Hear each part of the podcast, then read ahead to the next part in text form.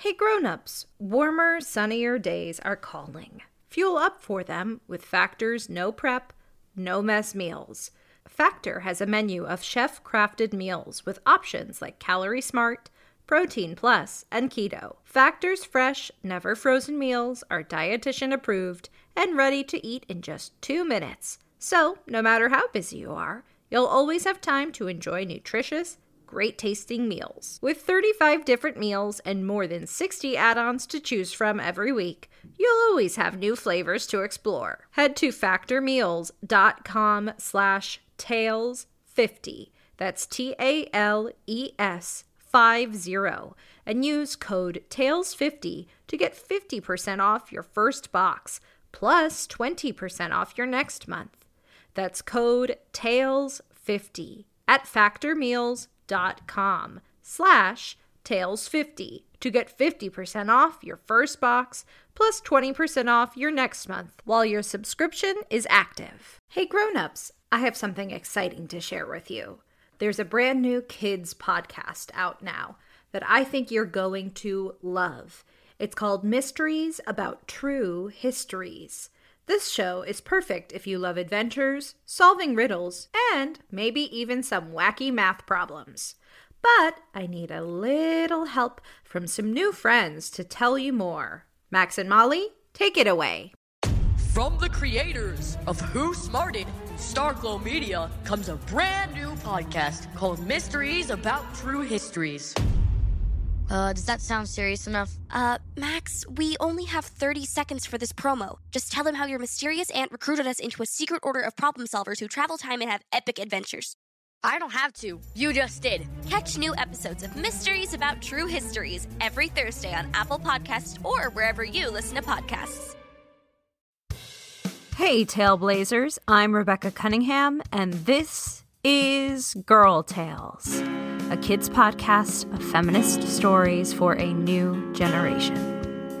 Before we get started, I have to give some very special shout outs to a very special tailblazer, Madeline. Thank you so much, Madeline, for listening to Girl Tales. I hope you have an awesome week. Grown ups, Girl Tales is brought to you by families like yours. If you'd like to hear your child's name at the top of the next episode, or if you would like me to wish them a happy birthday, head to patreon.com slash girltales and donate today. Now on to our episode. This is Ms. Katrina Van Tassel. Enjoy. I'd like to tell you about a friend of mine. Well, before she was my friend, she was my theater teacher. Her name was Ms. Van Tassel, or, now that we're both grown ups, I, I call her Katrina. Well, I try to remember to call her Katrina. She's always reminding me to call her that. I will never forget the day that I met Ms. Van Ta. Um, I mean, Katrina. I had just moved to the town I live in now, Freshwater, New York, from my old home in Niagara Falls. I didn't know a single soul, and I absolutely did not want to be here. It was my first week of school in Freshwater, and I spent every single recess leaning up against the brick wall of the schoolhouse, staring down at my brand new penny loafers, waiting for someone, anyone, to come and ask me to play. The end of the week came and nothing. My eyes welled with tears and my chest grew tight with anger as I watched the other kids play kickball, jump rope, and even plan their Halloween costumes. It was only September, but everyone seemed to take Halloween very seriously around here. I didn't understand this town, and I certainly didn't understand the other kids. They all looked right past me. What was I, invisible? I never had a hard time making friends in Niagara Falls. And what was the big deal about Halloween anyway? The school bell rang, and I slowly made my way back inside. I looked at my schedule. It was time to make my way to my first theater class. I followed the other kids down the hallway to a bright blue door with old stained glass. When the door opened, it brushed up against bells creating a song as we all peeked in. The sun shined straight through music notes and drama masks made of brightly colored tissue paper, scotch taped to a ginormous wall of windows. This room felt like magic. The other students found their way to yellow chairs in front of the small stage at the front of the class. I followed suit, but made sure to take a seat in the very last row by what were some very extravagant costumes. As I took my seat, I could hear the click clack, click clack, click clack of high heels. There she was, on the tiny stage in all her glory. Red tendrils piled on top of her head, donning a long purple and green velvet robe draped down to the ground. Hello, students! I am your theater teacher, Ms. Katrina Van Tassel. I could not help but smile at her. Welcome back! I hope you've all had a lovely summer. I see some very special familiar faces, and some not so familiar, but equally as special faces. She winked in my direction. She could see me? Maybe I wasn't invisible after all. There is no time to waste, Miss Van Tassel declared. For the next two months, we will be rehearsing for our annual Halloween show, The Tale of the Headless Horseman. Auditions will be held next week, and I expect you all to prepare a monologue from the script. She told us as she passed out a script to each one of us. You will all have a role in this production, but only one of you will be cast as the lead role of the Headless Horseman. I've been practicing all summer, Ms. Van Tassel, a boy named Victor in the front row shouted. I've been preparing for this play my whole life, a girl named Juniper retorted. Yes, children, I am sure you have. I look forward to your auditions. Miss Van Tassel responded, quieting both of them down. Are there any questions? Miss Van Tassel asked the class. I am not sure what inspired me, but before I knew it, my hand was raised and I asked the question What is the tale of the headless horseman? A gasp swept across the room. All eyes were on me. I was in agony.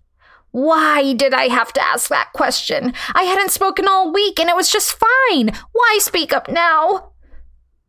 But Miss Van Tassel smiled warmly at me. What a very good question, Rebecca. Suddenly, the room grew dark. A spotlight centered itself on Miss Van Tassel's face. Music quietly crept up from what appeared to be nowhere as she began to tell the tale. Many years ago, during the American Revolutionary War, a Hessian soldier lost his life and his head in the Battle of White Plains here in New York. His body was rushed quickly away by his fellow soldiers, but in their haste to escape the battlefield, they forgot to search for the soldier's head. The Hessian soldier was buried in the old Dutch graveyard in a town called Sleepy Hollow, but his head was never found. It is said that every Halloween night, the soldier rises from his grave, steals a jack o' lantern from a nearby home as a replacement for his head, and rides his horse out of Westchester County through the Catskill Mountains and even through the woods here in Freshwater. He spends the night furiously searching for his head and, and for, for revenge.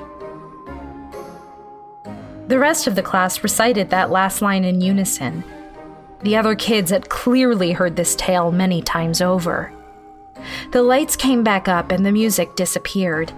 An excitement had overtaken the classroom, and I would be lying if I said I didn't feel it too, even if I was a little spooked out. I spent all week preparing my monologue. I even mustered up the courage to ask Victor and Juniper to rehearse with me. And wouldn't you know it, they agreed to. I was starting to make friends in freshwater. The auditions came and went, and I got cast in the role of soldier number two. Juniper was cast as the Headless Horseman, the role she had prepared for her whole life. And Victor was very excited to play the narrator. We rehearsed every day leading up to Halloween, the night of our performance. Ms. Van Tassel taught us everything there was to know about acting in the theater how to write down your blocking, how to make sure the audience can't see you when you're backstage, and how to project your voice so everyone in the theater can hear you. It was the best time of my life. I loved theater, and I was even beginning to understand why everyone in Freshwater loved Halloween so much. But then, the week before our show, our principal, Mr. Brom, walked into the class as we waited for Miss Van Tassel. He was accompanied by a very slender, pompous looking man. His nose was persistently up in the air, and his eyes stared down at us. And he was carrying a yardstick in his hand. How strange. Who was this guy? Class? Mr. Brom called us to attention. I am very sad to announce that Miss Van Tassel is sick. She will be fine, but she will be out the rest of the week. This is awful. Our play is next week. We need Miss Van Tassel, or we'll never be able to put up the show. Victor dramatically cried out. This is more than awful. Juniper added on. This is a tragedy. Half the class started to cry. The other half was murmuring about what we would do. How could we ever get this production up in time? Class? Mr. Brom yelled out, and the room fell to a hush. I understand that we are all very sad about Miss Van Tassel, but we are leaving this production in very good hands. Mr. Uh, Mr. Uh. As the years went on, I realized that Mr. Brom was very forgetful. Crane. Mr. Ichabod Crane the man interrupted. Yes, that's right. Mr. Crane comes to us from a faraway town where he was a music teacher and apparently is an avid fan of spooky stories. I expect you all to be on your best behavior. I look forward to seeing your production. When is it again? On Halloween! Victor called out. Oh, yes, yes said Mr. Brom. Well, have fun. Does anyone remember where my office is? The week leading up to the show was terrible. Mr. Crane tore down the bells hanging above the door, and he tore down the tissue paper drama masks taped to the windows. He rewrote the script entirely. He completely changed the costumes, and worst of all, he decided that no one was good enough to play the Headless Horseman. So he cast himself. It was the role Juniper had prepared for her whole life, and now she was just going to play some background character. She was utterly heartbroken. I was so mad that we were stuck with Mr. Crane, and I missed Ms. Van Tassel desperately. But every time someone from the class tried to speak up, Mr. Crane would whack his yardstick down on the desk to silence us. We tried to ask the principal, Mr. Brom, to do something, but whenever he was scheduled to speak with Mr. Crane, he'd simply forget to show up to the meeting. The most bizarre thing about Mr. Crane was that every time we rehearsed, he would spook himself out. We'd get to a particularly scary part where he'd have to appear on stage as the Headless Horseman, and he'd run out of the room screaming because it was too scary. We never made it through the whole play because of him. I actually noticed that it wasn't just the play that frightened Mr. Crane. He was afraid of nearly everything. I decided to follow him on his way home one day just to see if I could get a better grasp of who Mr. Crane was. He walked through a path in the woods with his nose in a very large book filled with spooky stories. And every time a tree moved or a chipmunk made a rustle in the bushes, he'd shriek and run for cover. Why on earth Mr. Brom hired a man who was afraid of his own shadow to direct a spooky Halloween play was beyond me. I knew I had to do something. It was two days before the performance, and it was not getting any better. I met with Victor and Juniper, and the three of us took action. We marched our way over to Ms. Van Tassel's home. Even if she was sick, she seemed to be the only dependable grown up who could fix all of this and we were desperate. We came upon her house in the woods. It was a beautiful little cottage with a beautiful little garden, and to the side, in a fenced in area, was a large and elegant looking horse, black as night. I'll admit the horse distracted us from our mission. We stopped for just a moment to pet him. As we were doing that, we heard a voice behind us. Huh? Huh? Choo! I see you've met Baltus. It was Miss Van Tassel. Boy, was she a sight for sore eyes, even if her eyes were watery and her nose was stuffy. Miss Van Tassel! We all cried out, and we bombarded her with cries for help. There's a man named Mr. Crane and he carries a yardstick, Victor yelled out. He's completely changed the show and he even took my part, Juniper cried. But he's so scared of the show, he screams and runs out of the room before we can even finish rehearsing, added Victor. He's afraid of everything. Even the trees in these woods scare him. It is awful, Miss Van Tassel. We need your help. The show will be ruined. Please come back, I begged her. Children, it means so much to me that you came here, and that does sound just awful, but I am still sick. I just can't come to school until I rid myself of this, uh, flu. She told us, looking at us through her watery eyes. You will just have to figure out a way to make it work. We felt defeated. We said our goodbyes to Ms. Van Tassel and her horse Baltus and made our ways to our respective homes. There was nothing we could do if Miss Van Tassel couldn't help us. Then Halloween came, the day of the show. The schoolhouse was decked out in spiderwebs and pumpkins. There was a Halloween parade in the schoolyard. Everyone's costumes were fully decked out, and there was no shortage of candy. All of Freshwater was thrilled that Halloween was here, except for Miss Van Tassel's theater class. We knew our show that night would fail, and we'd completely embarrass ourselves in front of the entire town. We all arrived at the theater that night, ready to perform, come what may. But Mr. Crane was nowhere to be found. Now we were all even more mad. Where could he have gone? He was our headless horseman. The show couldn't happen at all if he wasn't here. Rumors had started to spread backstage. Juniper thought she saw Mr. Crane running in the opposite direction of the school while she was on her way to the theater. Something in the woods must have spooked him so bad that he ran clear out of town. But what could it have been? Oh my goodness, said Victor.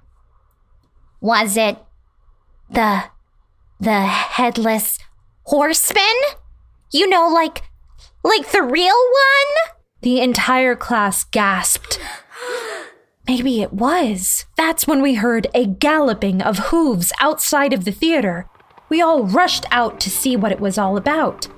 As we reached the outside, we saw a dark figure on top of a horse with a jack o' lantern for a head.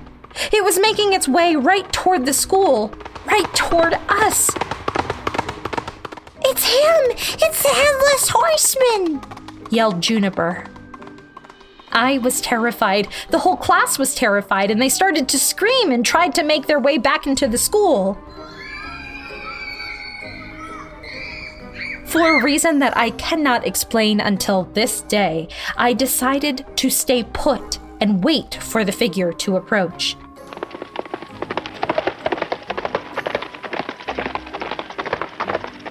The horse slowed down to a gallop and stopped in front of me. The dark and scary figure looked down at me. It wore a long purple and green velvet robe. And this dark horse looked awfully familiar. I realized then and there it was Baltus. The figure pulled the jack o' lantern off of its head, and red curls popped out from underneath. It was Miss Van Tassel. Come back, everybody! I yelled to the rest of the class. It's Miss Van Tassel! The rest of the students rushed back. Who's ready to put on a show? Ms. Van Tassel asked the class with a bright smile as she leaped off of Baltus. We all cheered and gave her the biggest group hug. We made our way to our places backstage and expertly performed the play the way we had intended it before Mr. Crane had ever arrived. The whole town loved it, and we even got a standing ovation.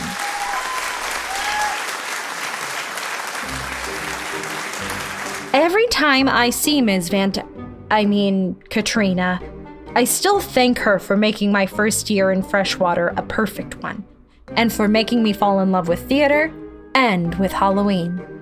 I've asked her once about what happened to Mr. Crane that night. What spooked him? What made him disappear? All she did was shrug her shoulders and say, Oh, I don't know. Must have been the headless horseman, as she winked in my direction.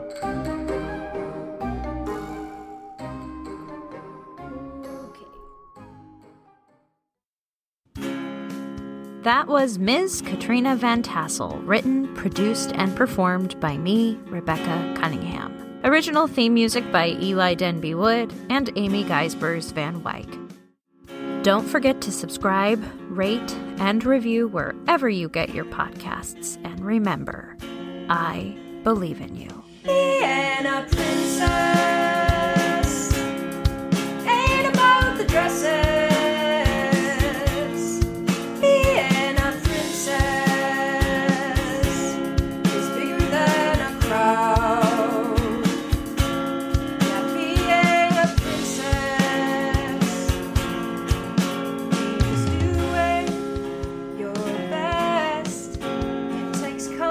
Kindness.